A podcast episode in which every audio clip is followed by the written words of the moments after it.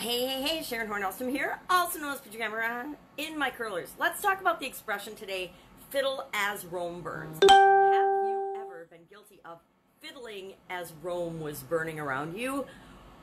And how would this behavior be beneficial or detrimental to growing and building and supersizing your business? Well, this expression's been around since at least 64 AD when the Emperor Nero, and it might be true, it might not be true, who knows with these stories. Sometimes they're true, sometimes not, but there's usually a modicum of truth to them or they wouldn't have hung around for thousands of years, right?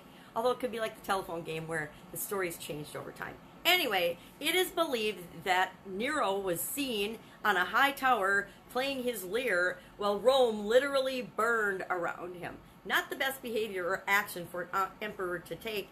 But then again, if they were going to go anyway, maybe it was a good action for him to take. Maybe that was his way of dealing with the stress of the situation. Because when we're stressed, when we're under pressure, we tend to behave in interesting ways. At least interesting ways to other people. I guess if he was going down anyway and he loved to play the lyre, he might as well have gone down doing something that he loves. Right? I guess there's always that way of looking at it. So what does this mean? Fiddling while Rome burns, based on this behavior, means that you're doing something that appears to be unimportant or unnecessary in a time of crisis, in a time when it would be expected that you'd be taking action, leading the charge, or moving in a direction that makes sense to other people when there's an apparent crisis going on. Now, all of our businesses, all of our life space crises, you know, at some point for sure when you're building your business, but sometimes often obstacles and challenges come up all the time when we're creating something, when we're building our business, especially when we want to grow and supersize our business. So what kind of action, and this is just a time to check yourself, what are you doing in these times? Are you stopping, reflecting, and actually taking the time to decide what is the best action for you given the current set of circumstances? Then fiddle away. That's awesome. You know, and maybe to other people, it looks like you're shutting your door and you're having quiet time and you're not doing anything when they think you should be acting right now. It doesn't matter what other people think. It's what is the best move for you and your business moving forward. Now, I will admit that I've been guilty of using things like procrastination or doing activities that seem unimportant, getting stuck in these learning loops and just going through huge stages and phases of learning about something before I make a decision, before I make a choice, before I make a directional change in my business. And to other people on the outside, that probably looks like fiddling or going in circles. And sometimes to me, it is procrastination. It is spending too much time and energy learning about something before I take an action. Perfectionism, which I do not have, obviously. I'm sitting here in curlers. If you are watching me, you can see I'm sitting in curlers in a bathrobe. Obviously, perfectionism is not my problem, but for a lot of people, it is. I can't take an action. I can't move. I'm frozen in place until, you know, the stars align and everything's perfect for me to take an action. That would be an example of fiddling while Rome burns. Our inability to make decisions as human beings has gotten really out of control. I mean, have you ever gone out with a group of people and nobody can decide where you're going to go for dinner? There's 100 restaurants in my small town, but I'll go out with a group of people and no one will make a decision about where we're going to go for dinner. Hate that. I'm like, before we even decide we're going to go, let's pick the cuisine style that we're going to eat, and that'll at least let us narrow down the search.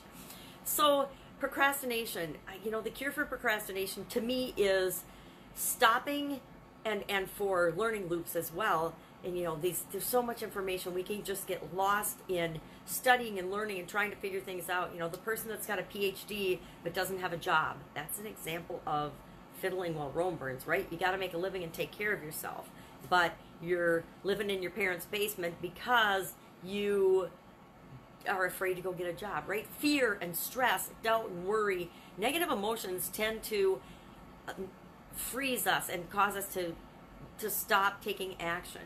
And of course, the cure for procrastination, perfectionism, fiddling while Rome burns is to take an action, do something. It doesn't have to be a big thing, but one step in the direction of where you want to go. If you're scared to grow your business, just take one step forward in growing your business.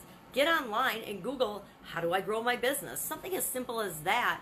Be curious about something, but get into some form of action. Do something, do anything, make a choice, make a decision.